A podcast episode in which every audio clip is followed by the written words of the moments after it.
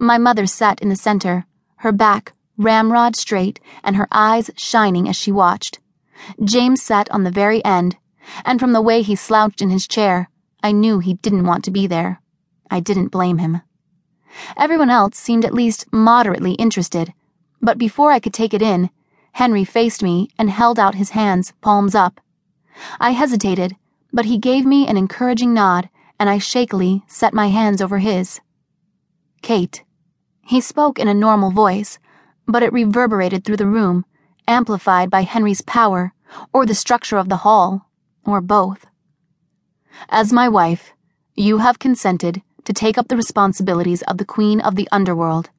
You shall rule fairly and without bias over the souls of those who have departed the world above, and from autumnal equinox to spring of every year hence, you shall devote yourself to the task of guiding those who are lost and protecting all from harm beyond their eternal lives.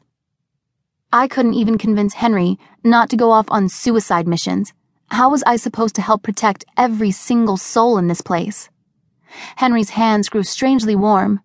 A warm yellow light glowed between ours, and I bit the inside of my cheek, barely able to stop myself from pulling away. It would take me more than a few hours to get used to that sort of casual show of power. Do you accept the role of Queen of the Underworld? And do you agree to uphold the responsibilities and expectations of such? said Henry. I hesitated. This wasn't for a year or five or even ten. This was forever. I hadn't even decided what I wanted to major in during college, let alone what I'd wanted to do with the rest of my life. But here Henry was, giving me a choice. And for a fraction of a second, his gaze met mine and I saw my Henry underneath the distant god in front of me. His moonlight eyes sparkled. The corners of his lips twitched upward into the faintest of smiles, and he seemed to glow with warmth from the inside out. He was looking at me like he had back in Eden, like I was the only person in the world, and in that moment, I would have torn apart heaven and hell to make sure I never lost him. But then, he disappeared back into himself behind the mask he wore to protect the side of him that Persephone had ripped to shreds, and reality crashed down around me. It wasn't a real choice, was it? Everything I'd done since moving to Eden had been leading up to this moment.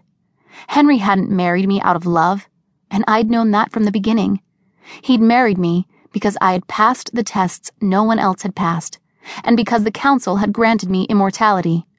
I was the only girl who had lived long enough to become his queen. What if he stayed like this for the rest of eternity? What if all I ever was to him was a friend and a partner?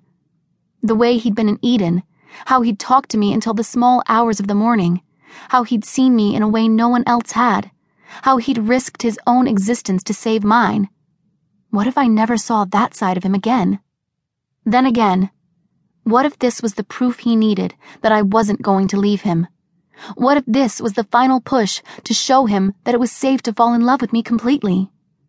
I swallowed. I'd already made my decision the moment I'd married him.